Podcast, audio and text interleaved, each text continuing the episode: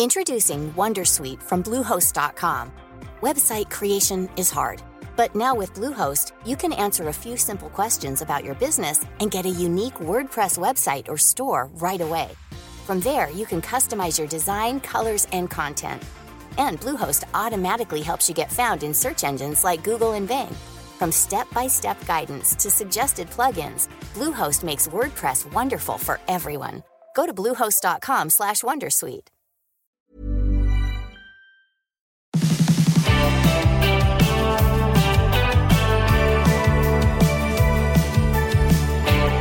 Think of the most inspirational Instagram post that you know. I'm a father, I'm a husband, I'm a brother, I'm an uncle, I'm a lover, I'm all those things. Well, I'm not, but our guest today, Dan Quinn, is. This is a My Millennial Story episode where I just chat with people who listen to the podcast, who like talking about money, who are active perhaps in the Facebook group, on Instagram, and you lurkers and freaks and geeks out there love getting pervy about everyone's personal situation. So that's what we're doing today. We're talking with Dan about his money story. Now, we can't do this episode without the help from Global X. Each year, the ETF landscape grows as more and more funds get added to the market. That's why Global X have created a tool for investors to compare all the ETFs currently available in Australia. That's pretty cool. Do you have ETFs, Dan? I do have ETFs, Glen. Yes, my entire portfolio is based on ETFs. Oh, there you go. So you can head to the link in the show notes or globalxetfs.com.au forward slash MMM to download your copy of the 2023 ETF Landscape Report. Well, are you ready to have a chat today, Dan, about all the money things? Absolutely. All right. Well, my name's Glen James, and you're listening to My Millennial Money.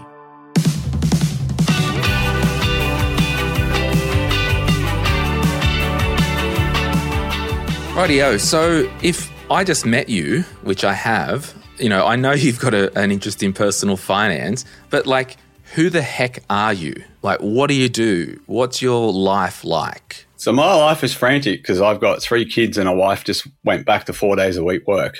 Um, Wow. Which is pretty insane. Uh, I work for a live events corporate company, which I've done for 27 years. Started from the ground up, made my way up the high end of the technically, you know, elite world. Uh, my knees gave out about five years ago, and I went into the office as a high end salesperson. Yep. And that's where I am now. Pivoted through COVID to online events, which you're obviously well versed in and Mm. played in that space. And then we're back in reality and spent COVID with, you know, three kids learning remotely, a wife studying a uni degree as a 45 year old uni student. Now she's reaping those rewards and I'm still working from home. And what location are you based in Australia? Western Sydney. So out, Oh, at, out cool. at a lovely place called Emu Plains at the bottom of the Blue Mountains. Ah, very good. Mm. Actually, wild. This is so wild. An episode that just went up recently with a listener, My Millennial Story, Lindsay Whitehead, who's also a dude in the group, lives up the top of the mountains. Hey, so, how funny is that? Now, how old are you? 46. No, 45. I keep getting this 40. wrong. I'm 45. And how old are the kids? uh, 14, 12, and 10. Yeah, wow. And what do you spend some of your time doing other than working and, you know, running kids around everywhere? Because, I mean, 14, 12, and 10, that's the peak busyness, isn't it? I mean, it's all Yeah, it probably busy. I've got no idea. But I My out time for me is roller skating, quad roller skating. Really? I spend a lot of yeah, I spend a lot of time on the. We've got a local rink, so I spend time on a local rink. Pretty much any day where I'm working and the weather's good, I chuck the outdoor skates on and I go do six, 18 k's. Wow. So that's, I mean, I do Pilates once a week, and that's a pretty body, good body workout. But roller skating would be pretty good full body core workout, wouldn't it? Outdoors is, indoors is not. Indoors is quite lazy because you've got really hard wheels on a smooth surface. Outdoors, you're pushing way harder and your heart rate goes through the roof. Wow. Wow. Did you ever do comps with roller skating? Yeah, so before COVID, I, I will talk about COVID periodically throughout because mm. it really affected our life. Before COVID, I was competing as a master, which is what an adult over 27 is. Yeah. And yeah, I was getting pretty good with dance on roller skating, so which is literally dancing on roller skating. Wow. I was doing jumps and spins and all that sort of crap, and then realized at 45 or 43 back then, that's not the cleverest thing to do. Mm. But then COVID hit, and I haven't gone back to competition. So Yeah. we have been contemplating it recently, but I haven't returned to it. So, we does your wife rollerblade as well? A roller skate? No, I gave it a go for six months, hated it, Yeah, stopped. That's, Yeah. that's fair. All the kids skate, but yeah. yeah. Oh, hang on, my phone's just ringing. One sec. Oh, it's the '80s calling. They want their sport back. Um, so okay, so you do a bit of roller skating. You've got the kids happening. I mean, 14 would be high school, 12 probably next year high school. Yep. Yep. Next year's a yep. Yep. So with the kids, are we doing private or public education? Public education. Yeah. That was a conscious decision uh, a lot of years ago where private education would have made my wife go back to work before we wanted to. So she was a stay at home mum for 10 years. Yeah, cool. That that's had some, you know, pretty large financial ramifications, but it's had fantastic family outcomes, we Yeah. believe. so talk to us about that conscious decision that with mum staying home, you know, full time mum for 10 years, Yep. you know, that could be at least a $500,000 financial hit. Talk to us through that process with you and your wife. Yeah, so I'm I'm reasonably well paid. In fact, really, on a few metrics, I am well paid for what I do, uh, and I always have been. So back when we had the first kid, then we had the second kid. Erin was passionate about staying home and being with the kids, and so we had a conversation around that. And I went, you know, I, I can't hand on heart say we went, okay, well, what does that look like when we hit sixty? We basically went, we're going to make this work because that's what you want, and I am a passionate believer of a stay-at-home parent. I just am. I believe in it. So we made it work what actually undid that, funnily enough, she went back to work a few days a week as a casual, was I reviewed our spending, and I review our spending yearly, most years. There was a twelve, fourteen thousand dollar hole budget, which was caused by kids' activities and my own skating at the time. My skating was costing about three grand. So we had a conversation at that point and went, would you be willing to go back to work a couple of days a week? Um, I can't earn any more income unless I go get a second job. And she went and worked part time at Bunnings actually to fill that hole. Yeah. But yeah, we, we made it work for as long as we could. And then we hit a financial decision where we either had to cut back on what we were doing, or as part of that decision, as a complete aside, we made conscious decisions when we were buying houses, when we bought our Victorian house and now our Sydney house. We are not in a house that is big enough for us, but we have a mortgage that is manageable. Mhm. And that was a conscious decision as part of that whole process was we were never going to go buy a mansion. Do you find the the smaller house has helped the actual family dynamics?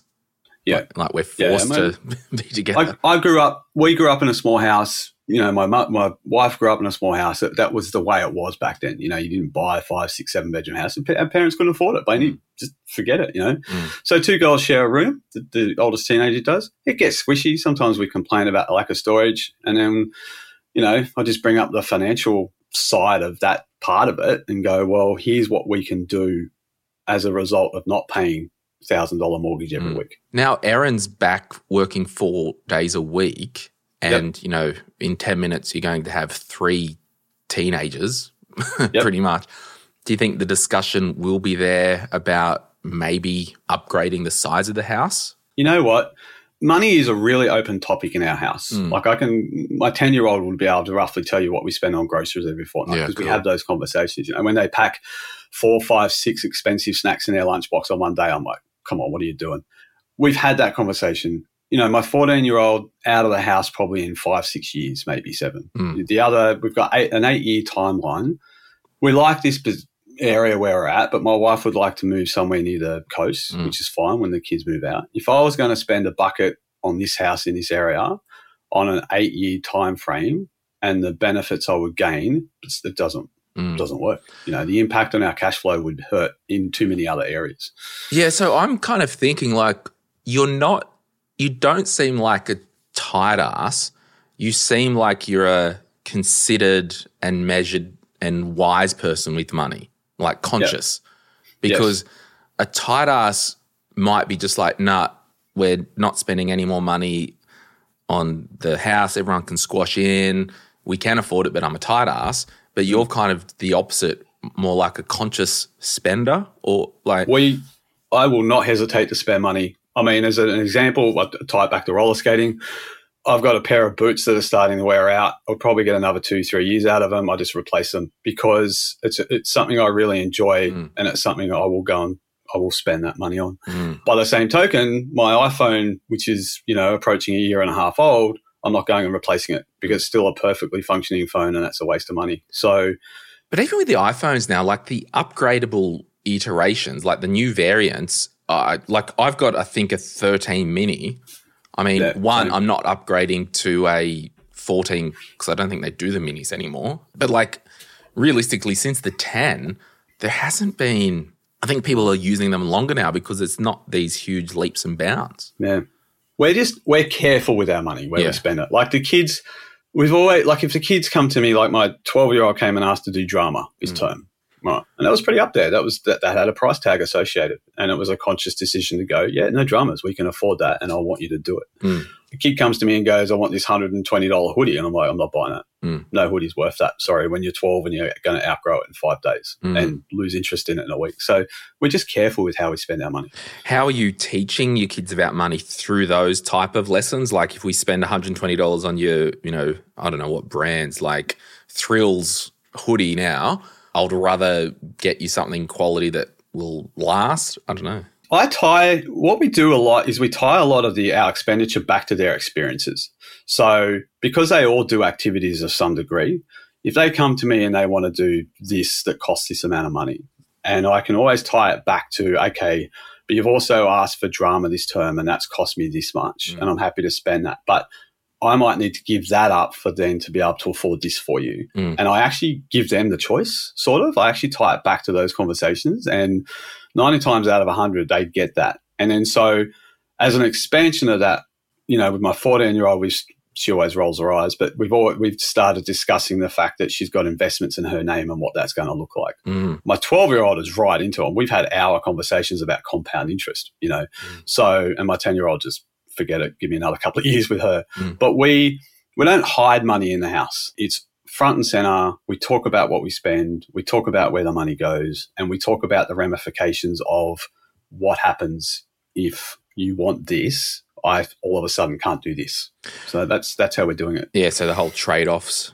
So, in terms of your personal spending, like what bank account systems do you have? Well, structure. you should ask that. I'm going to plug your book Oh. right now. So I'll be very frank. Okay. I've been investing in the kids' names since I was 14. That happened because of a book my wife brought home called How to Give Your Kids a Million Bucks, Mm. which is fundamentally 20 bucks a fortnight till they're 18 in shares, hand it to them and go, look after this, you'll be a millionaire by 55. That's the basis.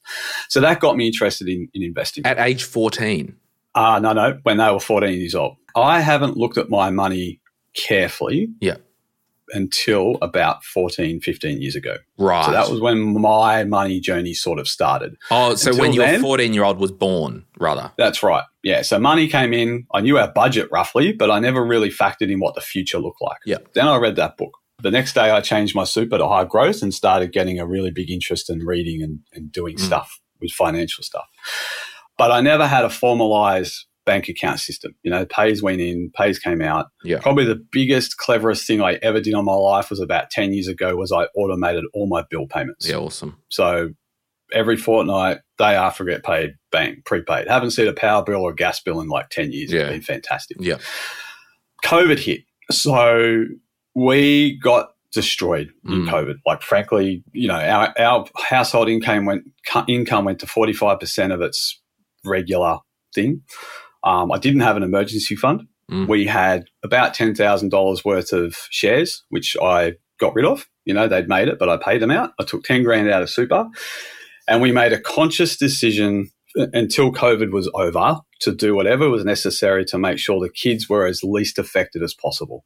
So, you know, when activities started coming back, we paid for them. When when life started sort of getting back to normal, but our income sure as hell didn't, we made a conscious decision to decimate our financial situation to make sure their life was as normal as possible because it was just been it was horrendous for the kids. It Mm. really was just I can't even it was, it was shocking, but it was Mm. just shocking. Anyway, so at the end of last year, what really, July last year, what really, really, really started escalating my financial education Um, and your book is part of that, and I will get to that. I got approached by a self-managed super fund business in Melbourne to because my balance had hit a certain level. My balance, my super balance is quite good for someone my age. Um, Are you able to share a, a type of range? Three hundred and forty-nine thousand. Just in your own? That's my own. Yep. So my wife's is a lot lower. Yeah. So obviously, which we're going to step start rectifying next year. Yeah. So long story short, they approached me with a wholesale self-managed super fund option. I built the whole self-managed super fund. They got an ASIC order put on them, so they couldn't do that. That's fine. I had a decision to keep the self-managed super fund. I spent five months educating myself on how to run that, and I, I still have it. But as part of that whole process, and I'm 45, I started thinking about what life looked like at 62, mm. 65. All it was a big wake up to go, wow, I've been working for 27 years. I'm now closer to retirement than when I started working. I haven't really given enough thought into what that looks like. And at that time, I started reviewing all of the spending and the household income. I started reviewing the fact that I knew Erin was about to start earning more money. And then I went, okay, I'm going to start really heavily researching this and start looking for groups of like-minded people. And in the industry I'm in, there are there are not many like-minded people. They just there aren't, Mm. right? So I found your Facebook group. I found Owen Rask, who I know you know. I found his group. Found a few other things, and I started following your your Facebook group and having a look at the commentary from yourself and everyone else. When I was at in Sydney, beginning of the year, I went and bought your book, read it on a plane trip up and down from the Gold Coast, and went, "Whoa, okay." It, it was just like a, it was what I had to read, to be honest. And that's a serious plug, I know, but it Mm. really just like this just makes perfect sense. Like it, it, it just, it was a snap. So I came home, reopened my spend budget, spend whatever you want to call it, which I've had for years. Redid the whole lot, made sure it was all accurate, um, and went and opened up a whole bunch of bank accounts which match pretty much your, your spending plan. And how, uh, thanks for the book plug. And we'll put a link in the show notes, everyone. Like, if you are newish to the episode and haven't heard much of my book, grab it. I mean, for 25 bucks or whatever it is, you know, and I think I wrote at the very start, like, I just want you to take one thing away from the book. And I reckon if you take one thing away, or if I say some, if I say something and it sparks a catalyst for you to think about something, it's worth the $25. I'm setting my expectations very low, but at least one thing. Open it up, have a look at page 70 I'm on your financial house. Oh, yes. That is the financial house. That was it. When I read that page, I was blown away because I was playing around in that top roof segment of your investments and looking at property and looking at all that sort of stuff. And then I had a look at the foundations and I went, ooh, Yeah. yeah, I'm, I'm not right. So I started rebuilding all the foundations. Yeah. It's been great. Yeah. And it's not like doing money, it's not actually that hard. You know, there's a lot of noise out there, and, you know, I'm probably part of the noise, but I want, like, my goal with this book was to, you know, someone like you to be like, oh, yep, I can learn some principles, tweak it, and then you outgrow Glen James because I, like, I'm not a professional. I'm now just a facilitator of a conversation. And Yep. you know so yeah 25 bucks thanks for that we'll put a link in the show notes but in terms of um, the spending plan Yep. your weekly spend account for like fuel or groceries or going out or you know all that stuff do you and your wife have separate accounts and that weekly spend you split or we have the one account with two cards linked to it Now, it's one account. Our cards are linked to it, and we both know the financial control of the household. And I hate that terminology, but the financial control of our household is on me. Yeah, I have the interest in it. She has zero interest in it whatsoever. but that doesn't So mean she doesn't get a say or can No, no, at- she's got full buy-in. Yeah. absolutely. yeah Yes, very Yeah. much so. And that's that spending plan is joint. Like she knows where our money goes. Yeah. She's actually tighter than me. wow She she is like she you know our closed budget is ridiculously small. Like she just hates spending money. Mhm. Whereas I will spend money on things I find value in. She really struggles, even if it's something she finds value in. I've nearly got to go. We've got that. You can spend it. Mm. Like I don't. It's almost like you know you're now earning you know nearly a grand a fortnight more. Don't just go. did tweaking the structure and getting you kind of you know because if you were you know and most of the time you know it's either one in the relationship that will be the in the driving seat and then you know the secondary part of that is Well, that's okay and that's totally fine, but you've just got to make sure that the other person has the option to come up and sit next to the driver's seat. They're not just relegated to the trailer or the truck. But like, did it change the vibe of your relationship once you did the restructure and everything? And I don't know. Absolutely. Yeah, yeah it made her far, feel far more confident that we pulled out of COVID and we had a plan and what we were working towards. Mm. And what we're working towards is a, is a holiday in Japan next year. Awesome. So we've got two goals. Uh, they're set goals. She knows them. One of them is to reduce some of our spending so we can rebuild the emergency fund Yep. uh, post COVID. What do you And think your them- target is for the emergency fund? 22 grand, And what what's your target for Japan? Take the holiday. the- 25. Yeah. And like, and I think I cut you off. I'm sorry. Like, yeah. So where is that up to with the planning of both of those things? Um, fine. yeah. Yeah. Yeah, we're well on track. We're actually above track. Yeah. So it's good. So coming into COVID, out of COVID, and all that stuff, what has your relationship with debt been like over the last 15 years? Do you know? I read your book. Mm. I've had a credit card for years. Right. Right, So my my first debt, and that consumer debt, my first debt was a computer when I was nineteen. It was with GE Finance, and it reverted to thirty odd percent interest, Oh. and then it went to a Commonwealth bank account. And I, I reckon I've still got some part. Well, I don't now, but I reckon I've still got some little part of that debt from when I was nineteen. I read your book, right? I think I posted in the in the comments. I went, I've had the, a, a two thousand dollar credit card for years now, mm. probably eighteen years. It's always sat circa near its balance. We just use a bit of it, we pay it off, we use a bit. It's like I am paying them forty bucks a month for what? Why am I paying them forty bucks a month? I don't understand what I'm doing here Yeah. you know, and I have half a clue, and I was paying them forty bucks a month. I paid it out that week, scrapped Yeah. it, put it through a shredder. Um, I've got a video of me shredding the credit card. I Oh. scrapped the afterpay. Like it's all. I, I have no consumer debt anymore, Yeah. and if I had to take on consumer debt again, it would have to be for a very good reason. You know, let's say my car blows up, and all of a sudden I've got to lease one.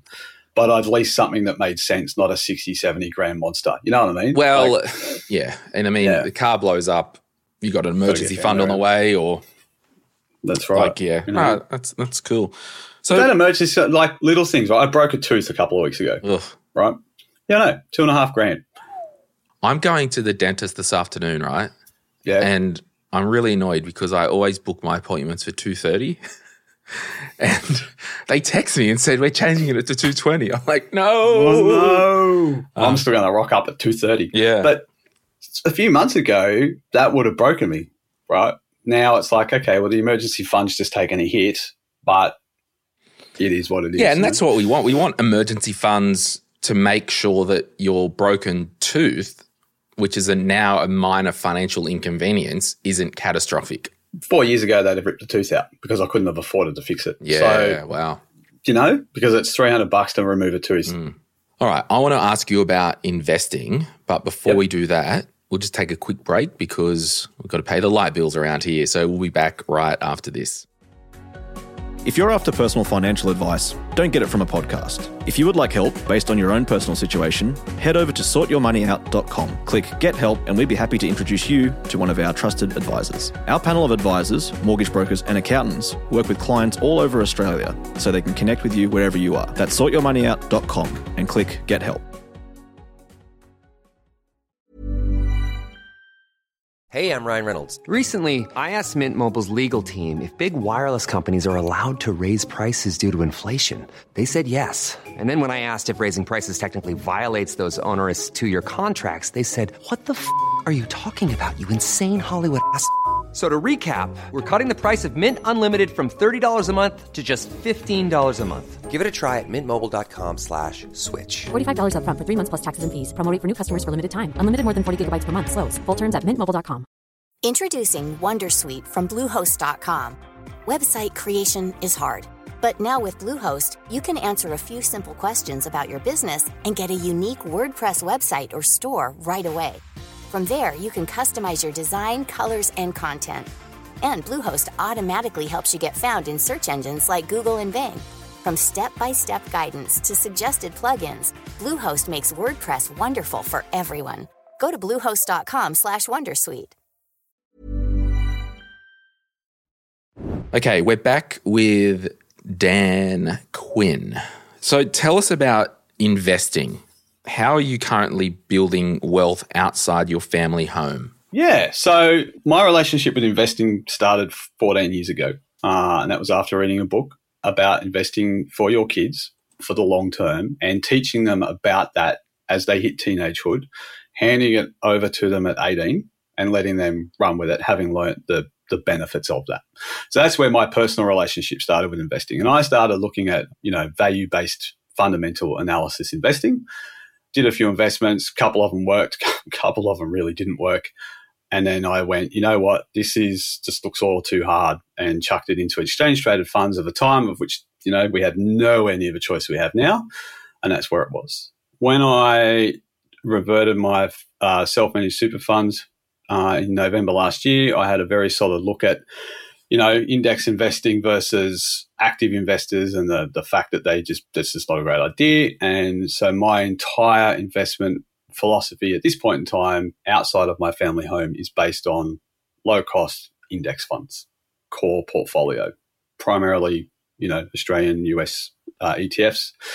Oh, sorry. And that is primarily in the super fund as opposed to investments in your own name? We have investments in our own name as well. Okay, talk to us about my, them. So they are a small building thing just to scratch the itch because yep. the emergency fund is more important now, Absolutely. but it's just to scratch yep. that little itch they are in three exchange traded funds on Pearler. Yeah. Straight up. What's the exchange traded funds that you use in your own name? VAS. Yeah. VEU. IVV. Refresh my memory. VEU is is ex US. Yes. International. Yeah. International. Yeah. Yeah. Yeah. Yeah. Yeah. And I don't know, off, off the top of your head, do you know what the percentage breakdown that you target within the three? Yeah, I do. It's 60, 20, 20. Yeah. So 60 VAS. Yeah. Bit of a home bias there, hey? I have a home bias. It's, it's, it's not a, then that's not a, a, comment that it's no, good or bad. I'm it's being a dick. But. I don't. I don't know. I don't know if it will be good or it will be bad. Mm. My my opinion is Australian equities will outperform over the next ten years, but you know I could be wrong. I know. I like my own vibe is, and I and this is just me. Like, don't change anything because I say it. I just think on a human level the world is bigger than Australia. Um, and that 60% quote unquote invest, it's basically banks and holes and a bit of CSL probably. But um, probably. Yeah. Oh, I you're mean, right. But yeah. And there'll be home bias in that decision. Yeah, totally. And that's yeah. fine. Like I've got an ASX 200 fund as well.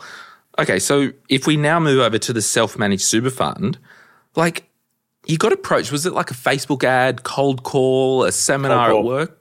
Wow. Cold call. So yeah. it does so work. I, it, it, does work. You know what? And it really does. And um, it was interesting. It was all legit. It was through a referral company. They were all legit companies. I did all yeah. the back end research. I had a look at the returns, and the returns weren't, oh, you're going to make 22% or whatever. They were actually realistic returns. But at the end of the day, they were a wholesale fund. Um, and they got taken to the cleaners for offering it to a retail investor, which is fine. That's the way it goes.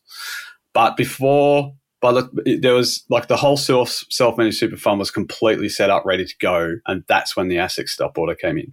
So from a really funny turn of events, it sat in a Macquarie cash account from July until November and missed a massive dip. So that was quite entertaining. Yeah, yeah, that's cool. And mm. because like if you had your time again, knowing what you know now, would it be fair to say that you wouldn't open a self managed super fund? I'm going to add a little bit more to the story yeah, before I answer that. Yeah. Uh, and once I had it open, there was a longer term goal once it was done of putting property into sure. it. So buying property with the self managed super fund. What I have now learnt from that education experience, I will not be buying property within the self managed super fund. So if I had my time again, I don't know.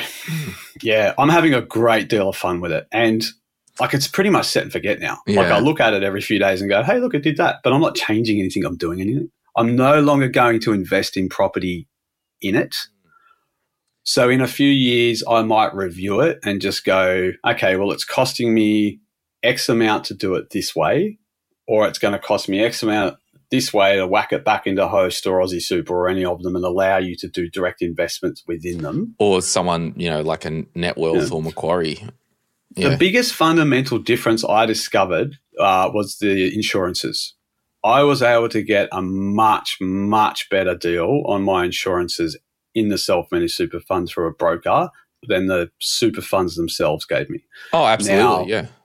In saying that, if I review that against the compliance cost for the self managed super fund versus paying my insurance outside of super, that may be a decision I make in a few years. I don't know.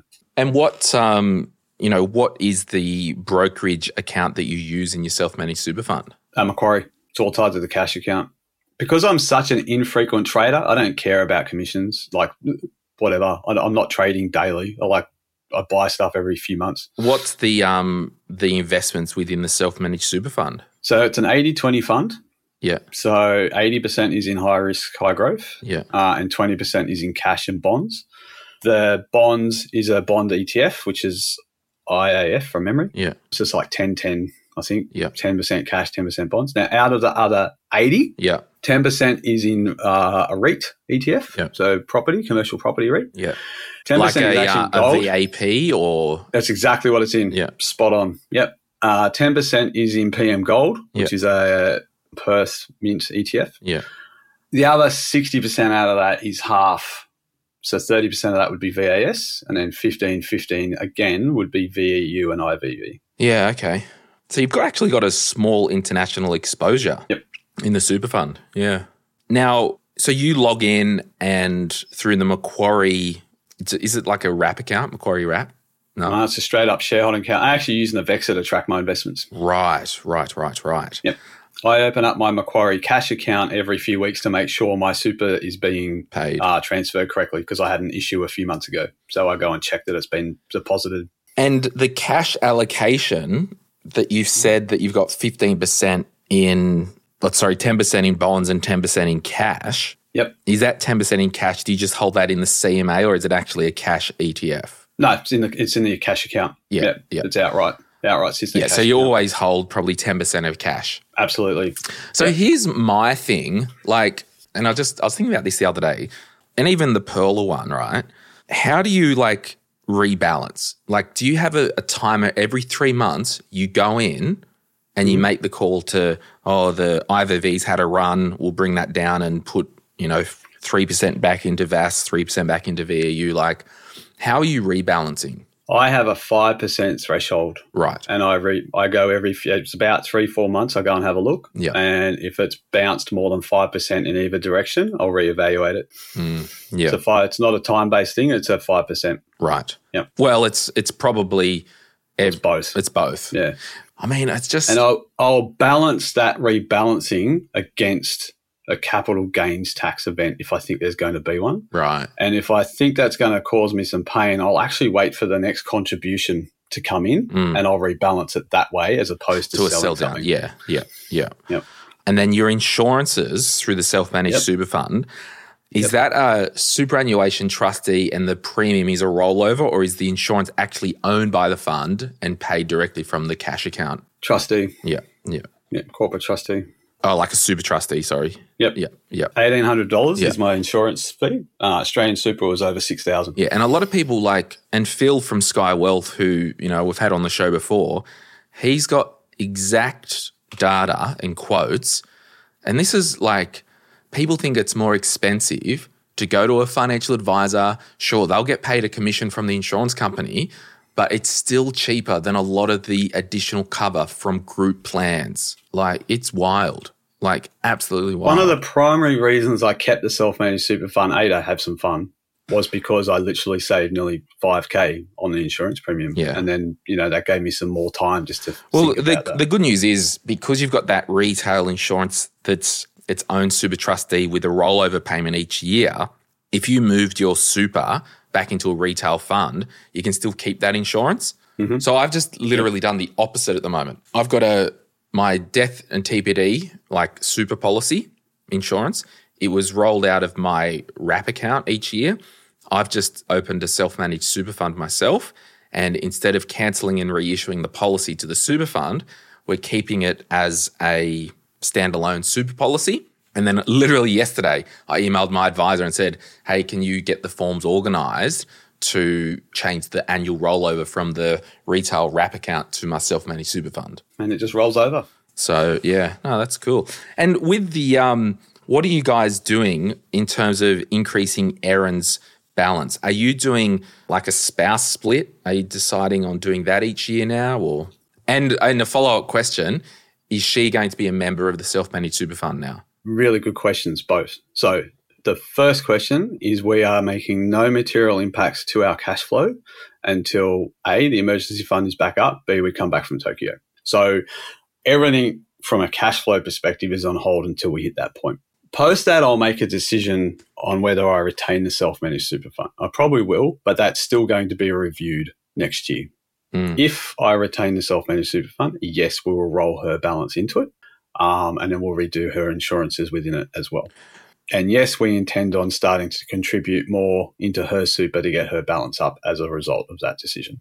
So you've got my book in front of you. Turn to page 299. Uh, at the very bottom, what does that title say? Superannuation splitting. So this is the biggest awesome secret that won't impact your cash flow. Just have a read of that. So everyone at home, I'll read this audiobook. Superannuation splitting. Another feather you can have in your superannuation cap, don't excuse the pun, is superannuation splitting. This is a wonderful option for those families with one spouse or partner taking time out of the workforce to care for the kids or where one spouse or partner earns less than the other. It's a great tool because you can split up to 85% of your concessional contributions, which are the deductible contributions, the employee contributions between the two. For example, you could use superannuation splitting to ensure that each year both spouse or partners receive the same amount of super contributions. The reason it's 85% is because the first 15% of a super contribution is contributions tax. So basically, if you were paid $10,000 a year in super, right? Take away the $1,500 is the 8,500. You could basically every year just send $4,250 over to your spouse's account. And that's a way that you can increase Erin's super balance today without impacting your personal cash flow. And then for those playing at home, I actually I have my book on my desk, everyone, because it's a bit of a Bible that I use for like everything. Uh, so I wrote it more for me than anything. Another thing, it is the end of the financial year, and I know that you know you are building your emergency fund. But what you can do is you could do a spouse contribution, and you know these may change the thresholds each year with the government of the day. But basically, if you have a spouse who earns under thirty-seven thousand dollars a year, you can claim a tax offset against your income tax of a maximum of eighteen percent, or up to five hundred and forty dollars. So it basically works out that if the higher income earner contributes $3,000 to the lower income earner's super account, you'll get a $540 tax offset. Just keep that super The splitting. splitting's cool. Yeah, it is. I think it is one of the best kept super secrets around. Oh, there's something I wish I knew 20 years ago. Yeah. So in the Facebook group, you mentioned that you've used the services of a financial advisor.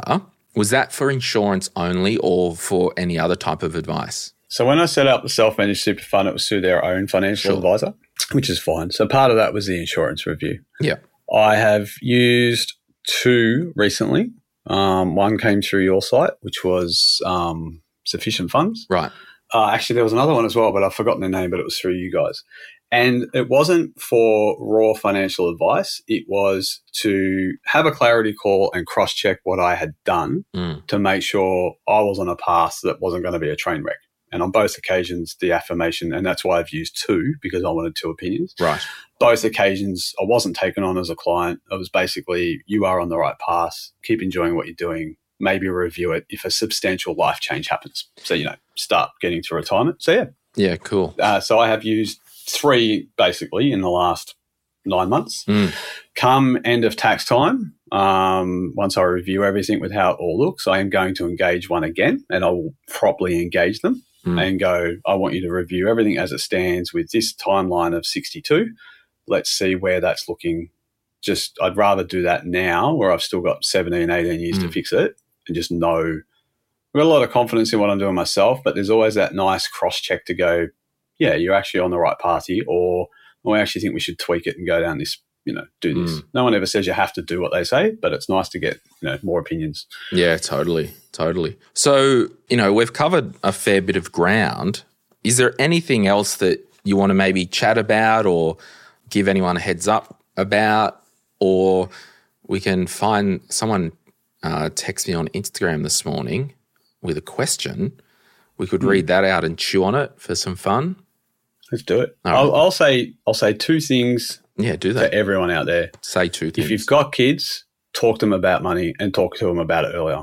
I honestly believe financial education is a serious lacking hole in our education system, and it's something that we need to teach our kids at home and get them ready for when they, they go into that world. And the second one is it's never too early to think about what 62 looks like. Mm. Because if you can get to 25 and start looking what 62 looks like, you might be able to start looking at what 55 looks like. That's it. Mm, yeah. And balancing that with the Living, living today. enjoy it. Yeah. You got to enjoy it. you Mm. know? There's Yeah. a balance there. All right. So this right, person. What's your Instagram? We'll keep it anonymous. Um, Hi, Glen. I have an interesting financial situation or question. This is the first time I'm reading this out loud, everyone. I bought my first home in September 21 for 210, renovated it, and it has now been appraised at $320,000 and it's currently renovated, it's currently tenanted at $300 a week. So it must be a regional property. I met my partner just before I moved into my house and moved in with him on a bit of land with my horses last year. So, okay, so the property that she bought is now an investment property. And now she's met a partner and living. We live in a shed, uh, not supposed to, but you didn't hear that. Wink. Waiting for him to sort himself out financially. He still has an ex holding on and needs to pay her out to remove her name from the title of the property. He also supports his parents financially and runs his own building business. I want to build a house with him, but I feel like his financial situation will hold us back. I want to protect myself financially, so I don't want to sell my house until his ex is off and out of the picture. But then we have his parents to deal with, who are terrible with their finances for the rest of their lives. They live next door. I'm a bit stuck with what to do next. My mortgage is covered by the rent, and I make a little bit extra that pays for my rates. So my house is paying for itself. I'm not contributing to the repayments for my partner's land because, well, would you? I contribute to bills. I'm saving what I would pay in rent. I want to set myself up for financial freedom, but I want to make the right choices. I've just turned 30 and had a few personal illnesses, such as Crohn's disease. So, not ready for kids until like five years. I feel like the next five years is a great opportunity to set myself up financially, but I just don't know how. I mean, so gosh, when I so when I get these questions, what do I do? I kind of compartmentalize it. And in this situation, she's got a rental property, it wipes its own face, it's in the corner. Let's just forget about that because that's not an issue. So the real question is here. So, like in September 21, so I would probably say 21, they've been together 18 months, maybe close to two years. And old mate still has his ex, and sounds like they're living in the shed of the property that he and his ex owns. I mean, I'm not doing squat. I'm just continuing to even just be cash heavy, building my own savings and cash, not even investing, and just getting the ex out of the picture because they may need to sell that property to remove her off the title if she needs her money out. So you really need to be in a position if you want him off the title. You you really are. You've got to get a, in a position to sell it or pay them out. Yeah. So Yeah. yeah. So I, I just think, you know, that with the health, I'm just continuing to be cash heavy. Uh, I can't comment whether 18 months, two years is long enough to go full ham into another property with your new partner. Not sure. You could chat with a lawyer and look at binding financial agreements.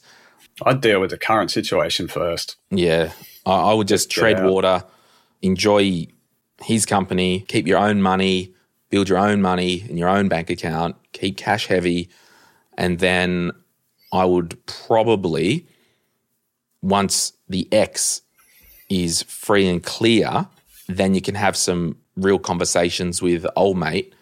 Or it's yeah, I don't know. And these things like it's just like a big ball So how, is that how you normally approach it? You go, here's all the pieces here, and we can park this bit, and then address this bit, and then address this bit. Sort of follows on from each other. Yeah, that's yeah. So that's kind of what I do because when people send in questions, right?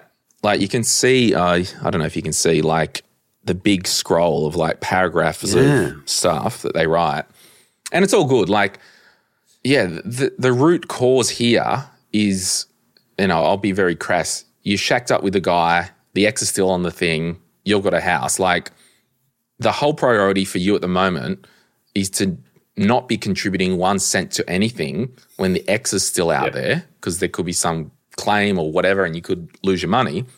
And she isn't, which Yep. is cool. But like, you've got your health that needs to get back and happening. You got to get him off the thing. I'm literally keeping the investment property aside. That wipes its own face and just build cash for the next couple Absolutely. of years. Yep. And then it's a decision. It's like, okay, new partner. And have a sit down with your partner and go, what is your action plan to deal with this Mm. property X situation? Like, do you have, are you actually doing something to, to, or are you just living paycheck to paycheck and not actually factoring what needs to happen here from an outcome?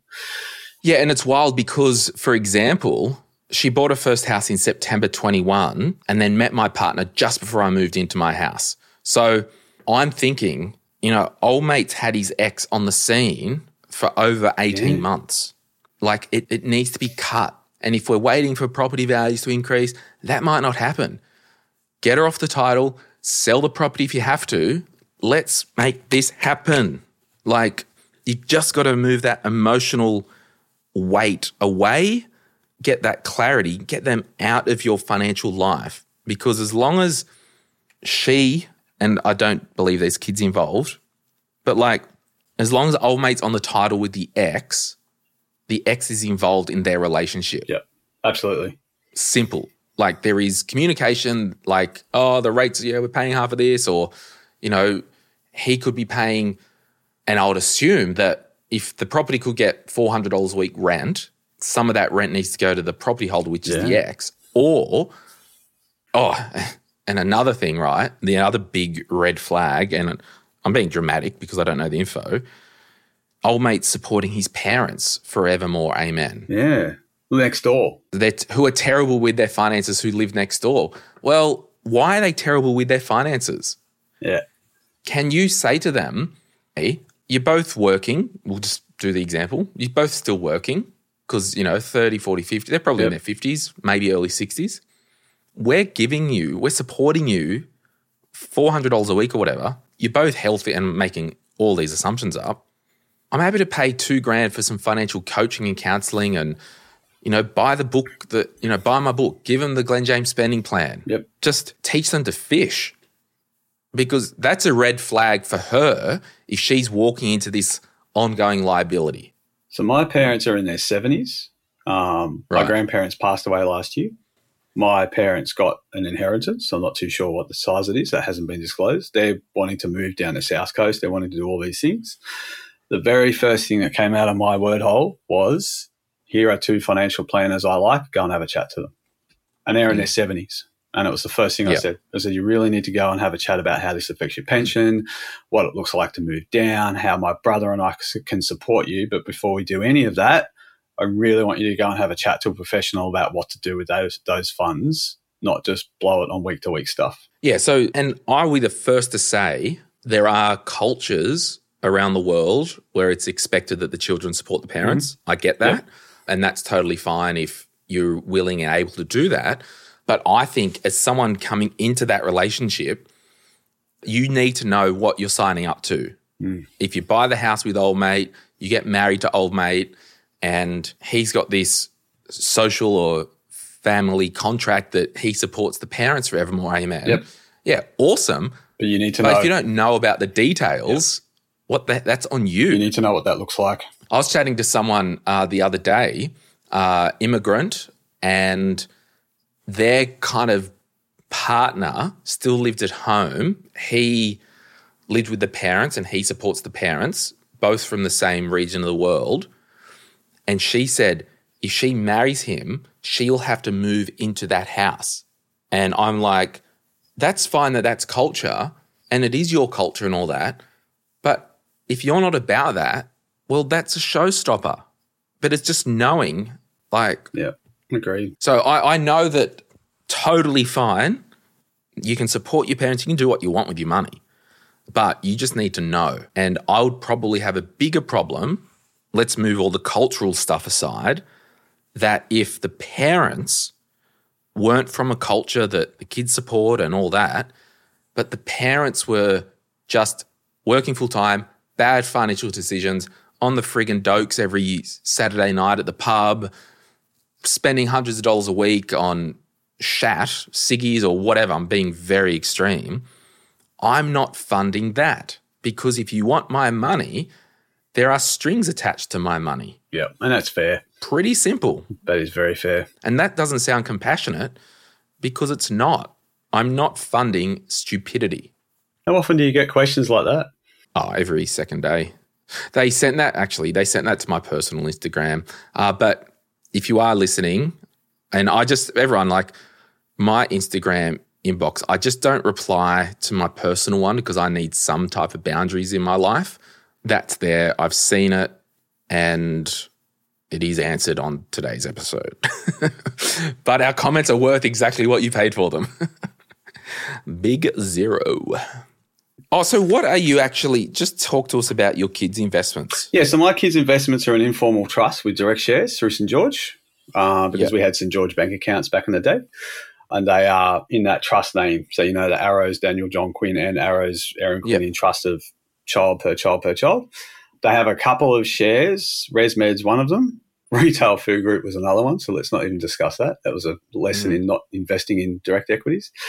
Um, and SPDR's STW, uh, which is an ASX 200 ETF, is So- their main investment. So what you're doing is with the informal trust, Yep.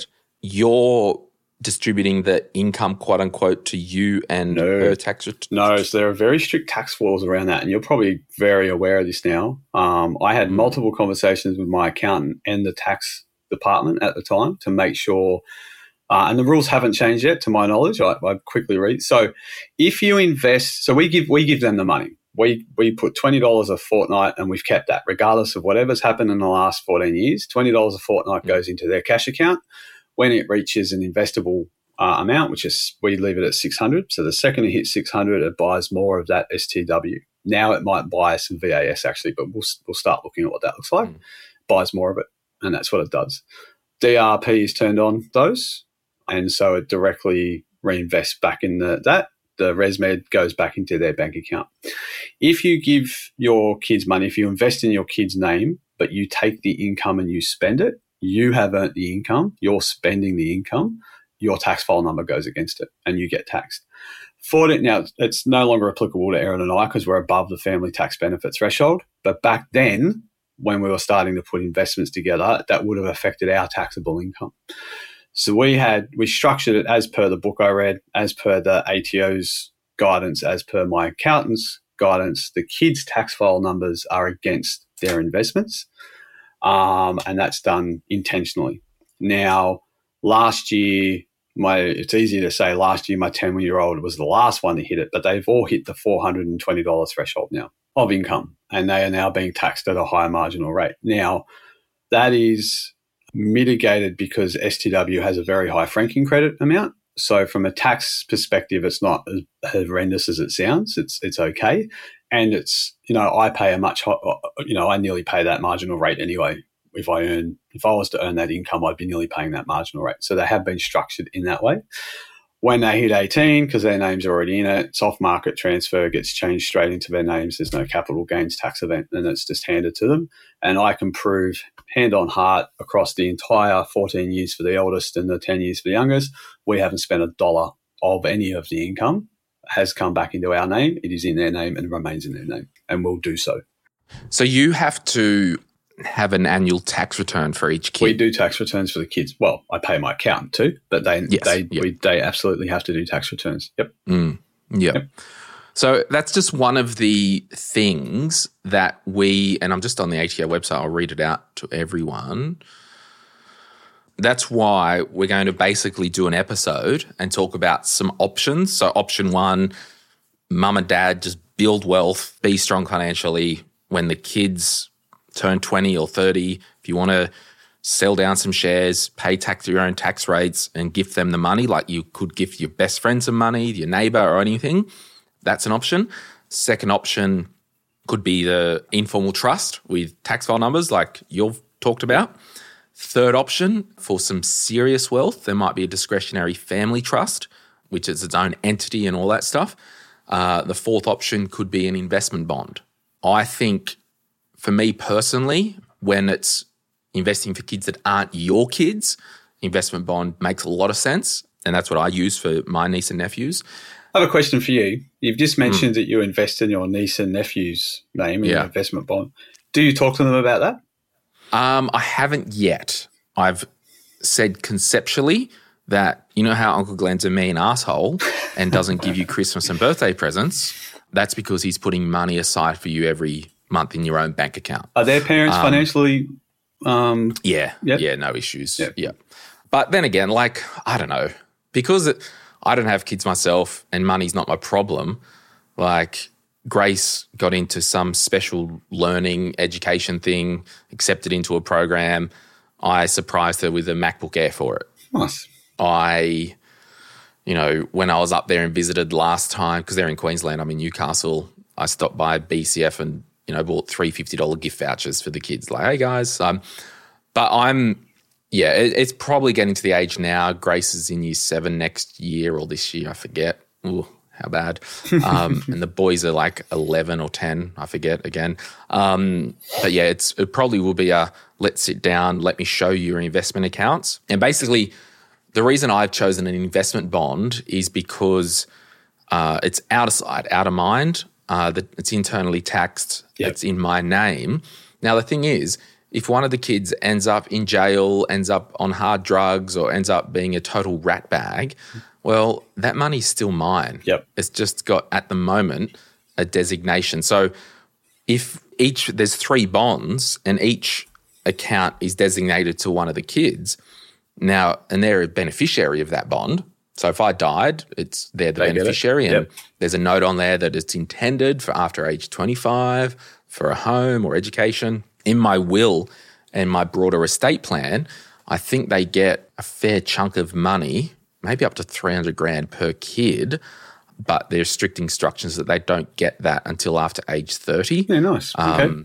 Because I just, you know, mm. I'm not funding stupidity and so anyway, like, and then what I was saying is if if one of the kids ends up as a rat bag, I can just log into the bond provider and say I'd like to take off that beneficiary. Yeah. So it's just now an investment bond under the name of Glen James. Nice. Yeah. So we've we've we've approached it slightly differently to that, where theoretically, hopefully, by the time they leave our house and they take control of it, yes, it will be there for them to use, but hopefully they've gained enough knowledge to go well, if I just keep right on building this until I'm like 50, I could probably stop work at 50 if I keep building mm. on what my parents have handed to me.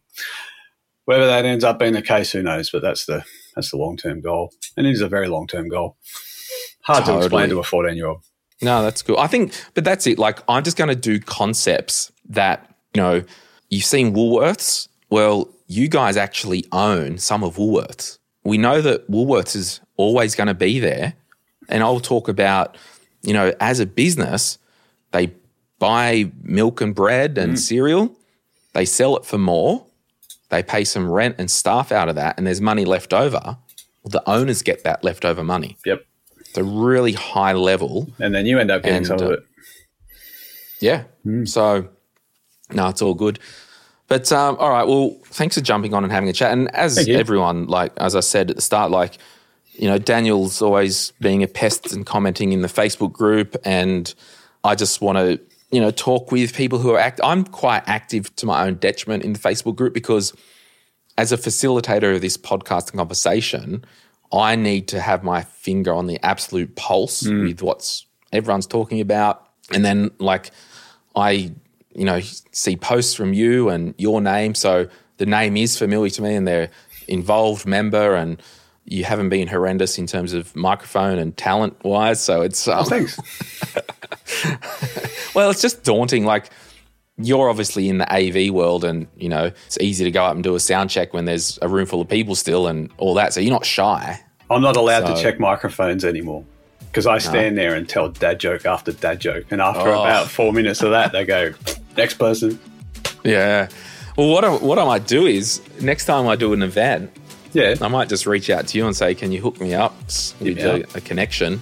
Um, Next time I'm in yeah. Newcastle, I'll be sending you a message going, geez, it would be good to catch up and have a coffee in person. That'd be yeah, well, let me know. Yeah. Yeah, Um, it's all G in the H. Come on. All right. Well, you've been listening to my millennial story. My name's Glen James, and this guy is. Dan Quinn. All right. See you soon, everyone. Bye.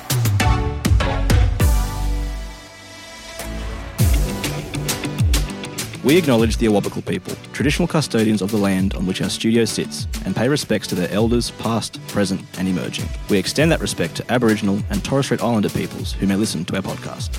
My Millennial Money supports a variety of charities, and we encourage you to consider giving as part of your overall financial strategy. If you would like some giving options, or if you're unsure about which charity you can support, head to mymillennial.money forward slash charities for more info.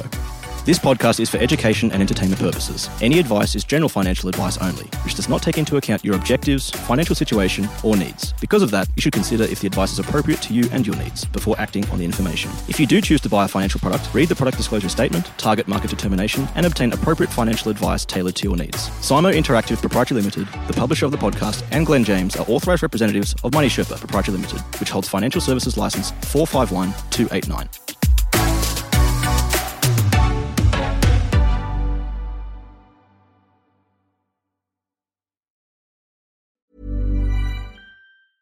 Hey, hey, it's Kipp Bodnar, CMO of HubSpot. Join me and my co host, Kieran Flanagan, CMO over at Zapier, on Marketing Against a Grain. We're not the typical regurgitated Twitter threads, these are takes from us, marketing leaders about what we're doing and what we're learning from our peers and what's working in the market and how you can apply them to your business. Everything you need to grow a modern business and have a strategy that is fit for growth in today's changing economy. Listen to our podcast, Marketing Against the Grain, wherever you get your podcasts.